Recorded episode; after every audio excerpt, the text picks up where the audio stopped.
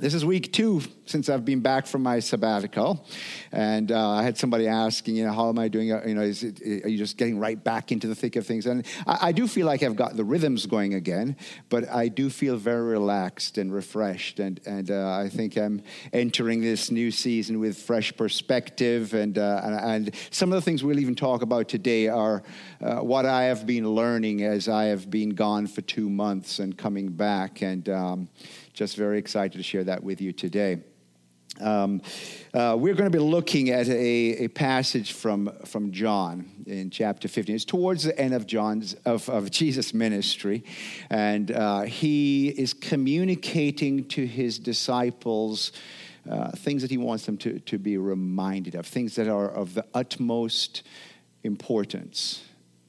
You've heard perhaps of what psychologists today call the primacy and the recency effect. That any of you who are students know that if you're studying for any period of time, to study in smaller chunks, because the things at the beginning and the things at the end are what we tend to remember. There tends to be a little drop off. So as you study, if you keep those chunks shorter, 20 minutes or sort of time, the drop off is less, and you retain more. So what we have here is Jesus at the end of his ministry. This is the recency effect. He wants us to understand that what he's saying to us is critical. This is Christian living.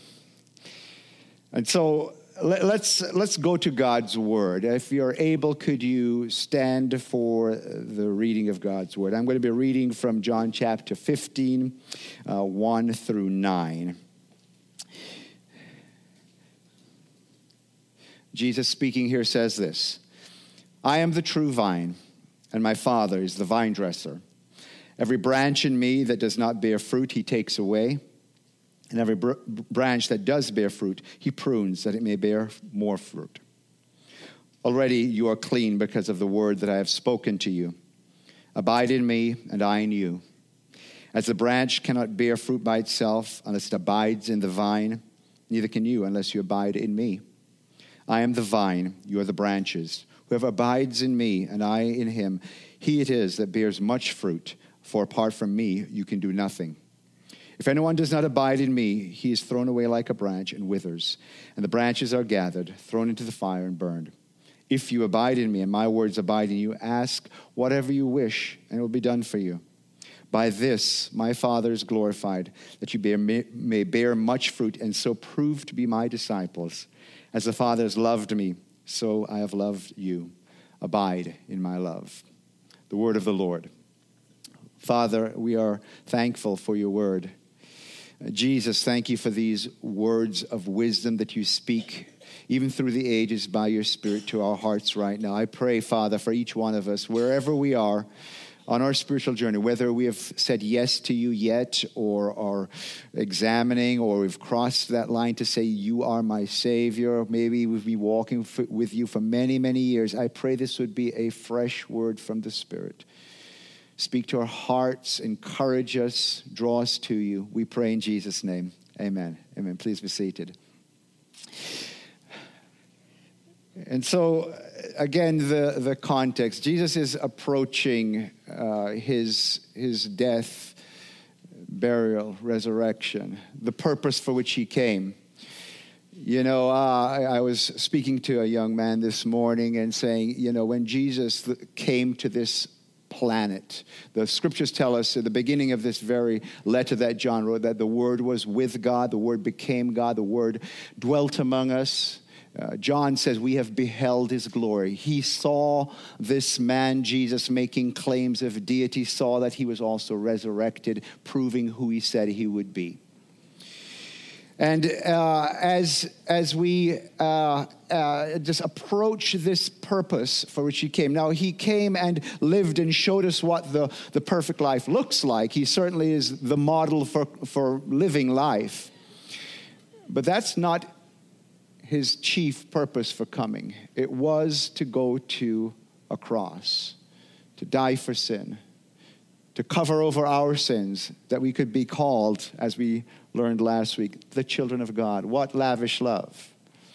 And so now he is, again, teaching them truths that he has tried to communicate in various ways. And even as we said last week, you know, there are some very basic ways to live this gospel, and we hear them over and over, and sometimes you say, oh yeah, and sometimes it penetrates. And we just need to hear these truths sometimes in different ways, the different nuances of what God is saying. And so what we see in John is 7 times he has what we call the I am statements. In chapter 8, he simply says, before Abraham was, I am. At which the religious teachers picked up stones and wanted to kill him, because they understood that what he was saying when he said, I am, he was basically using the covenantal name of the Lord, Yahweh, the great I am. I am who I am. He was claiming deity. And so we arrive in chapter 15, and we see another of those I am statements. I am the true vine, and my Father is the vine dresser. Every branch in me that does not bear fruit, he takes away. Perhaps even literally, he lifts up. He wants to see bear fruit. And every branch that does not bear fruit, he prunes that it may bear more fruit. This is part of the Christian journey. You know, there are times where, you know, our loving Father does discipline us. Every loving Father does that, as we learned last week. Every loving Father does that, because he wants more for us. Already you are clean because of the word I have spoken to you. You know, earlier we saw Jesus demonstrating his love for his disciples in getting down to wash their feet, saying, I am going to be your servant. Yes, I am the King of creation. Yes, I am the master of all, but I'm come as your servant. And, you know, Peter, impetuous Peter, says, you can't be washing my feet, Jesus. And Jesus said to him then also, you are clean, but this is right and proper. In other words, you know, for all of us who have trusted in Jesus, he says, the work that I have done on that cross, it has removed our sins as far as the east is from the west. But we pick up dust on our feet. We walk through life, and we need to have this pattern of daily repentance. Lord, forgive me. It keeps us walking with the Lord. Amen. It says, now you're already clean because of the word I have spoken to you. The word of God it's a cleansing agent. There's something very powerful about God's word, that if we yield ourselves to it, it does a work inside of us. It changes us from the inside out. It has this power to conform us to the likeness of Jesus, the perfect one. It inspires what we call holiness, this desire for more. I am yielded to you, God. I am yours. It promotes growth, and it reveals power for victory, for living a life where we know without a shadow of a doubt that we have something inside of us that doesn't belong to us, but that has been given to us, the Holy Spirit of God, that gives us power to turn from sin and to seek God. And then he says in verse 4, abide in me, and I in you. As the branch cannot bear fruit by itself unless it abides in the vine, neither can you unless you abide in me. Now, some of you who are perspicacious, I like that big word. Means keen and observant. Some of you who have been part of this church for a while may have noticed that, you know, my translation of choice is the NIV. I came to faith in the NIV. That was the English translation of the day. I've done all my scripture memory in the NIV. I like the dynamic equivalence. I like the pattern of the NIV. But I'm preaching today from the ESV primarily because I love this word abide. Now the NIV says remain in me. And the word in the original language certainly has that nuance, that connotation. It's a word that it communicates awaiting and remaining and lodging. You know, the word abide is the same word from which we get the word an abode, a place where someone lives. It speaks to sojourning, traveling alongside with, dwelling, continuing, enduring even in the midst of the most difficult circumstances. We endure without yielding. We are abiding. But what I want to communicate to us today in particular is that nuance of Christ my home. There's a wonderful little booklet. I think the author's name is Charles Hummel. It's called My Heart, Christ's Home. He says we need to abide in him, to live in him. Just that wherever we go, he's there with us, and we're conscious of that we practice the presence of God. I'm going to come back to that and talk about some practical ways that we can do that. But he says, I am the vine, and you are the branches. Whoever abides in me and I in him, it is he that bears much fruit.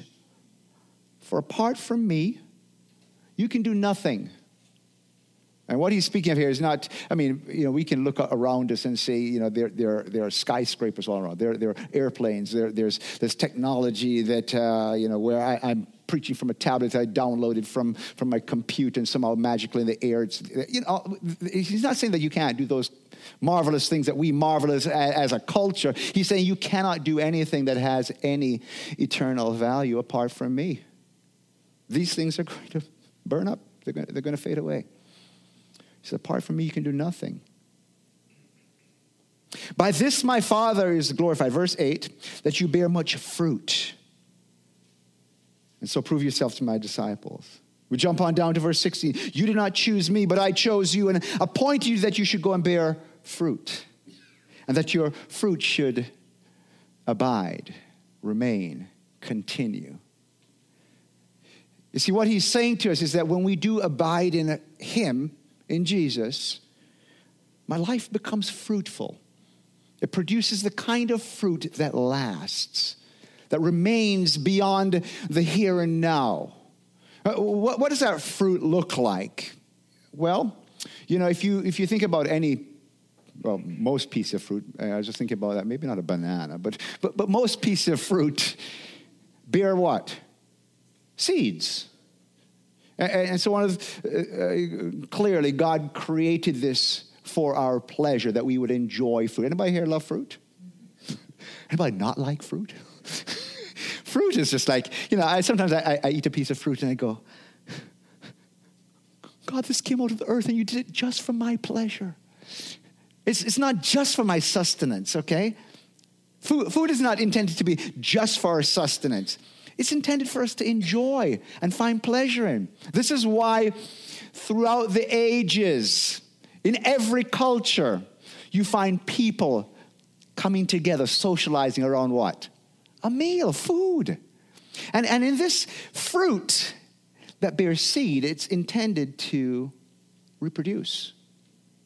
And so when Jesus says that he intends for us to be fruitful, one of the senses of that is that our lives are going to have impact through the generations. That people who see our lives as we're living with the Lord are going to say, I want that too. And it's going to be opening up doors for us to pass this on. And this, you and I who have trusted in Jesus here today, if you're here today and seeking to understand what it means to be a Christian, I pray that before you leave, you'll say, yes, I want that too. Because this is why we're here, to pass on this blessed message. Well, it's called good news. That's what the word gospel means. And you're here today because through the generations, there have been faithful men and women who have told others about it. And through the generations. And we're here today because people have done that. That's fruit.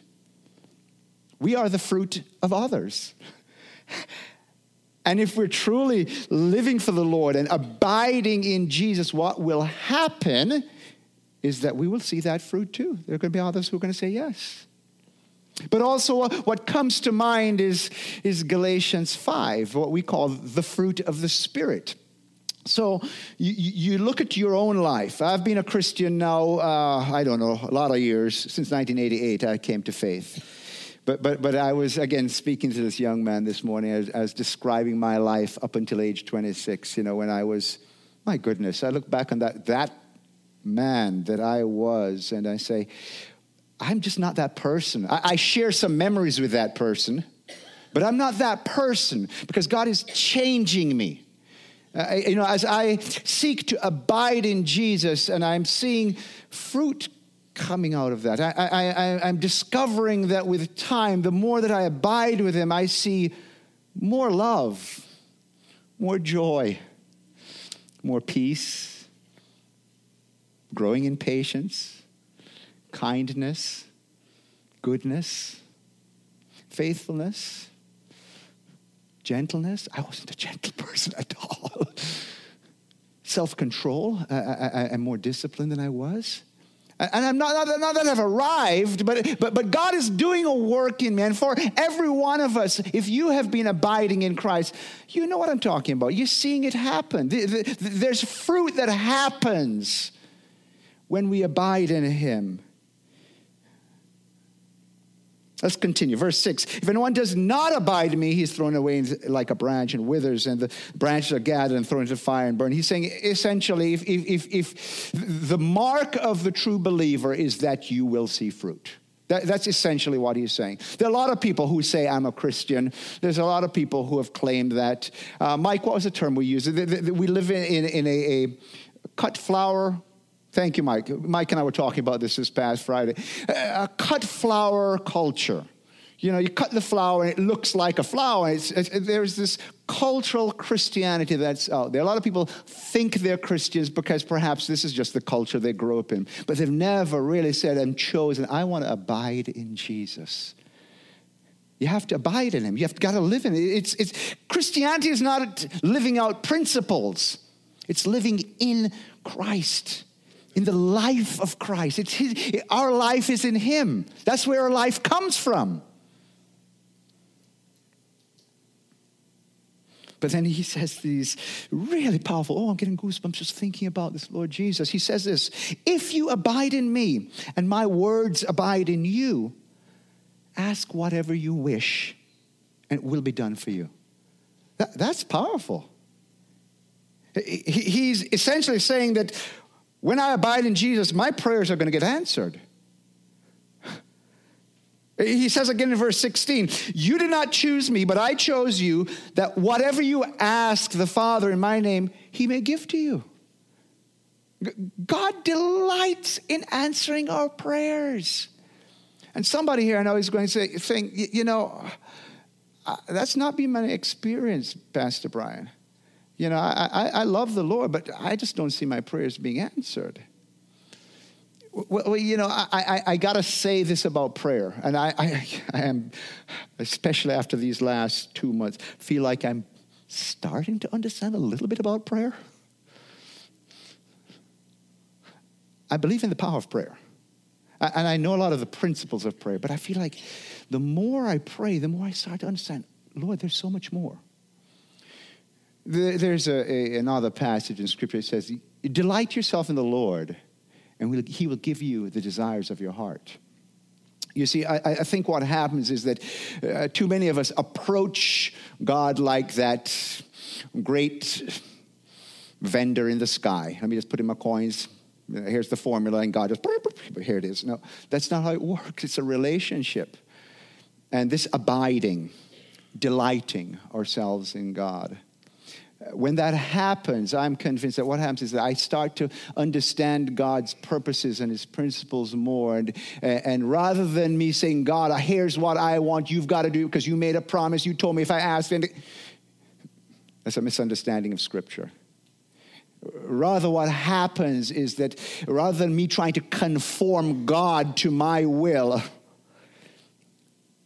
he conforms me to his. And I start to understand there are things that I won't understand on this side of eternity because I still see through a glass dim. I don't understand it all. None of us do. But I do know God is good. I know he's always working all things for my good. And I know that there's this thing that we live in called space and time, which prevents everything from happening at once. right? God sees it all at one time, but you and I are stuck in this thing where you only see the moment. You and I only see the moment. When I said moment a moment ago, that's gone. Just a memory. We're stuck here, and we're traveling through this thing called time, and we perceive the moment, and we want God to do what he's doing now, and God says, I have you covered.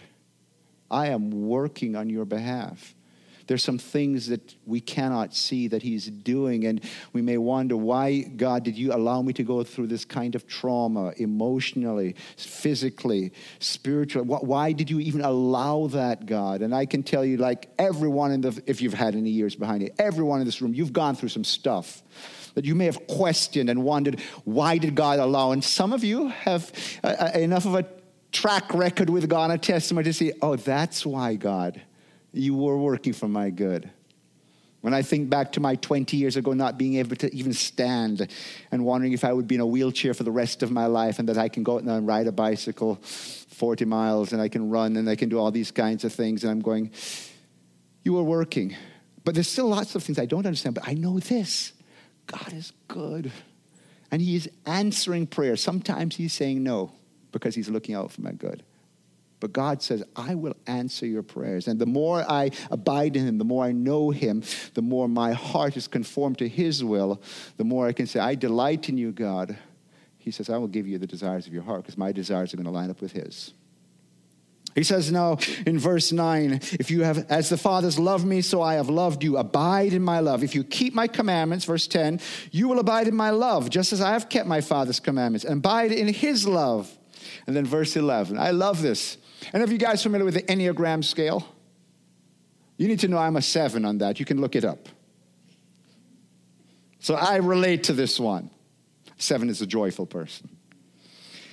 These things I have spoken to you, that my joy may be in you, and that your joy may be full. He's telling us essentially, you abide in me, your joy will overflow. This is what he wants for you and me. You know that, right? I mean, there's other parts of Scripture that's made very clear. This is God's will for you in Christ Jesus, that you might be joyful. Be joyful always. Rejoice always. Over and over. This is his desire. But he's telling you now, here's the key to it. It's not living out principles. It's abiding in him. Living in him. Living in him.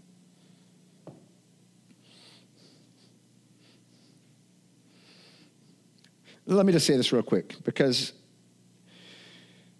I've had folks that have attempted to lift when they're in a dark space. You know, I'm thinking of a friend of mine right now, not too long ago, lost his sister, and he was so sad. And I was trying to communicate to him that there's a joy that the Lord has for you, even in the midst of this. And I think part of our cultural misunderstanding is that we think joy means happiness. Happiness is an emotion, and emotions come and emotions go. Joy is this deep-seated, confident trust in God that he is, again, with me, and that even when I am sad, I can have joy. I can even smile when I'm sad.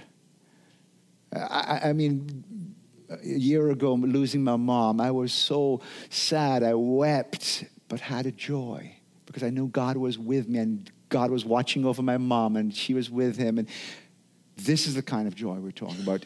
We abide in Christ. This joy is ours, overflowing. So how do we abide in Jesus? How does this happen? We need to know, okay, practically what I do. Okay, you know, one of the things that I've oftentimes noticed in Scripture is that you know, it doesn't always tell us how to. It just tells us do it. You know, this is what happens if we do this. So what do we do? But I'm thankful that Jesus is telling us exactly what to do. He says, as the Father has loved me, so I have loved you. Abide in my love. We talked about this last week. If you missed last week's message, please go online. And we have all them available on YouTube and Spotify and all these kinds of things. We were talking about the depth of the Father's love. And we looked at that well-known parable that we call the prodigal son. And we were saying, this is really not about the son, but about the Father who pours out lavish love on us. And I made the point last week, and I'll say it again today, and I'll say it again tomorrow, and for the rest of my life. This is really the key to Christian living, is to receive that love, that lavish love of the Father, of the Son, of the Spirit, to receive it. So let His love fill you, and stop doubting it. Because sometimes we want to say, how could somebody love someone like me? I don't live up. I've been that prodigal son. I've walked away. I have done all kinds of foolish things, and I claim Jesus, but yet I'm doing these kinds of things, and we don't think that we are worthy enough. We don't think we're worthy to receive God's love. And I would argue that from a completely human perspective, I agree with that. You've probably heard me mention this song that meant so much to me in my early days by a group called Commission. Some of you know the name Fred Hammond. Fred Hammond was the lead singer for this band that I loved. And they have this song called So Unworthy. And the song continues, I'm so unworthy, Lord. And he keeps talking about all the things that he's done. But then it comes to crescendo. He says, but I've been made worthy, Lord, since you laid your hands on me. I've been made worthy, Lord, and your love has set me free. You have been made worthy by the blood of Christ. There's nothing inherent in you that makes you so worthy. In and of yourself, in and of myself, what do I bring to God? But God says, no, it's not about you. It's about me. I love you. I have made you worthy. And there's nothing that will separate you from my love. I was just reading this past week in Romans 8, where it just ends with that great crescendo again. I'm convinced that neither death, nor life, nor angels, nor demons, nor the present, nor the future, nor any power, nor height, nor depth, nor anything else in all creation can separate us from the love of God that is in Christ Jesus our Lord. Allow that love to fill you, and don't doubt it. This is key to living the Christian life. If you don't receive it, you can't give what you don't have. So receive it. Just believe it. Stop doubting. Amen? This is crucial. I mean, it in one sense seems to me so basic. And it is. It's basic to the Christian life, but so difficult for us because everything else around us tells us that we're not worthy, or we got to do something to earn respect and love. And you go to your job, if you don't perform, you get laid off, or this or that. Or even we hear this in our own families, and we've been bombarded with these messages. And so this message is so incredibly countercultural, but it's the truth. You are loved. Let Jesus love you. Stop doubting it. Let His love fill you. If you keep my commandments, you will abide in my love, just as I have kept my Father's commandments and abide in His love. This is my commandment, that you love one another as I have loved you. Greater love has no one than this, that someone lay down his life for his friends. You're my friends if you do what I command you. So you see, Jesus is expressing here that He's already loved you. He's laid down His life for you. He's called you friend. He loves you. But we got to love Him back. And you remember, we go back a little bit. He said, if you want to abide in me, you got to abide in my love. So it's one thing to say, I receive your love, Lord Jesus. One thing, but if you don't love back, then there's something wrong with that relationship, right? I want you to love me, but I'm not going to love you. Does that make any sense? I mean, think about even any human relationship. Please love me, but I'm not going to love you. That doesn't make any sense. He's already loved you. Now, the response is to love Him back. He says the way you do that is to live obediently. This is the mark of our love for the Lord. It's not a feeling on a Sunday morning, oh, you played just the right songs. It brought up little goosebumps on me. I feel it's not really about that at all. As a matter of fact, the essence of love is not about emotion. No, I'm not discounting emotion. I am an emotional kind of guy. I get very emotional in front of my Father, in front of the Son, in front of my bride. Right? There's a proper component to love that is emotional, but it's not primarily about that. It is, I'm going to do what blesses you. And Jesus says, the way you love me is by living obediently to me. These are my commands. These are my commands. If you love me. In the next chapter, he says the same thing. Whoever has my commands and keeps them, that is the one who loves me. And I will love that person too and show myself to them. It's obedience. But I can't be obedient if I don't know what his commands are. So I guess the practical side of that is, I got to start looking at this word and saying, God, what is it that you ask of me? I got to learn it more and more. And the more that I am ready to yield to it. And it's not about you really understanding it all. You don't have to understand it all to say, I'm going to trust. God, why did you say that I should forgive this person who has wronged me? I don't get that, God. But I'm going to do it anyway because I want to be obedient to you. That's how we love God back. That's how we love him back. Live obediently. No longer do I call you servants. For the servant does not know what the master is doing, but I've called you friends. Isn't that an amazing thing? That the God of all creation looks at you and says, this is my friend. This is my friend Bobby. And Michael and Adam and... We go on and on. Just call us by name. He calls you friend. For all that I've heard from my Father, I've made known to you. You did not choose me, but I chose you and appointed you that you should go and bear fruit, but that your fruit should abide, remain, last, so that whatever you ask in my name, he may give to you. But these things I command you. All these commands are what? So that you will love one another. Okay, so there's a lot of commands given in Scripture and how we live out the Christian life. And, sometimes it might feel like, it's such a big book, there's a lot to learn. Yes, there's a lot to learn, but we have a lifetime that we have to commit ourselves to saying, I want to learn it. But let me just give you the quick summary of the whole Bible. Love God, love people. That's it. Love God and love people. And he said, all these commands that I'm giving to you, are so that you will love one another. So all those benefits he talked about of in abiding in him. Well, how do I do this, God? I'm going to let you fill me because I don't know how to love apart from your love. And I am going to choose your commands. I'm going to live obediently. And then I'm going to love like you did, which is unconditionally.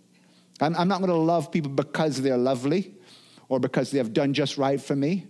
Or because they have done what I want them to do, or they've behaved. No, you just love.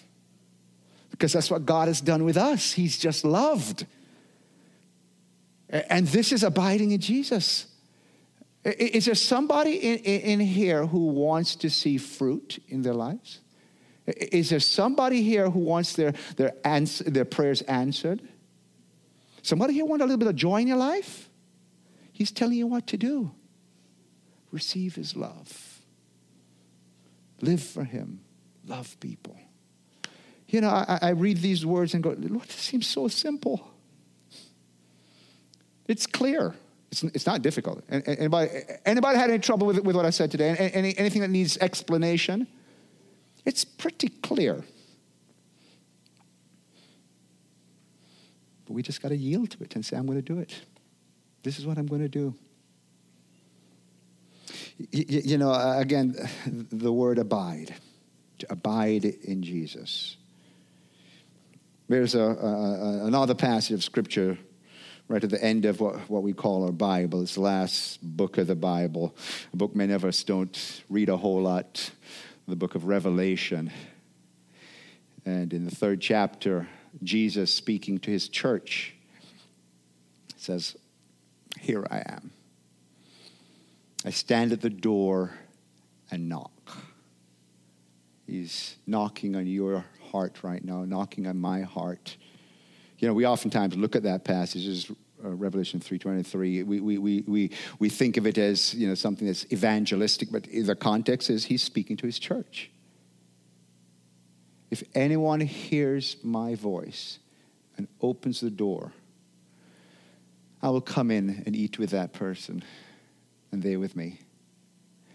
It's that picture of abiding, being together. And, you know, again, what's very powerful about that is he's not kicking down any doors. He's not forcing his way into any heart. He says, I'm knocking. You hear my voice? I'm speaking to you. Will you let me come in? Will you abide with me and let me abide with you? Can we live together? I'm going to go to God in prayer right now. And I just believe that there's somebody who needs to receive that prayer. I believe there's somebody who maybe has been doubting God's love. And today you're saying, I don't get it all, but I just want to pray with someone because I want it to. We all do. You know, you might have a little trouble articulating, but you want it. Of course you do. Who doesn't want that relationship with God? Who really doesn't want it? We're going to have a prayer team up front, and if you want to pray with that, maybe you are in that space where this is a first time for you, where you're saying, today, for the first time, I'm hearing Jesus knocking on my heart, and I want to let him in. And I want to begin this journey today. If that's you, make sure you come and receive prayer, because there's a next step, which would be that you submit yourself to the waters of baptism. We're going to be doing that again in another few weeks. And if you need to take that step, don't hesitate. Don't let the enemy snatch that seed. God has planted a seed in your heart today to say, I love you. And I want good things for you. And the enemy wants to snatch it and say there's all kinds of things out in the culture that will supply that for you. And he's a liar. The devil can't provide for you what only God can. So let's go to God in prayer together. And again, if you need prayer for yourself individually, make sure to receive that through one of our prayer team. Father, thank you so much for sending your beloved Son. Jesus, we thank you for these words of truth. We thank you that you are the vine, that we are the branches, that our life is found in you. I pray today, God, for every one of us here, that we would choose from this day forward to abide in you. Thank you, God, that when we forget these truths and we stray, your arms are wide open and you receive us back. And I pray, God, if there's somebody who's been straying and today's that day to say, I come back, that you'd have boldness to say, this is the kind of God I serve. He will not throw out a bruised reed, that he's ready to receive me. Thank you, Lord, for that. I pray, God, for that person who wants to say yes, perhaps for the first time, that you would say in your heart, Jesus, I know that you died for my sins. I know that I am a sinner, and I believe that you rose from on the third day, proving that you have power over sin and death, and today I choose you. This is my journey, my beginning of my abiding with you forever. I'm going to love you and follow you and serve you all my days. I pray this in Jesus' name. Amen. Amen.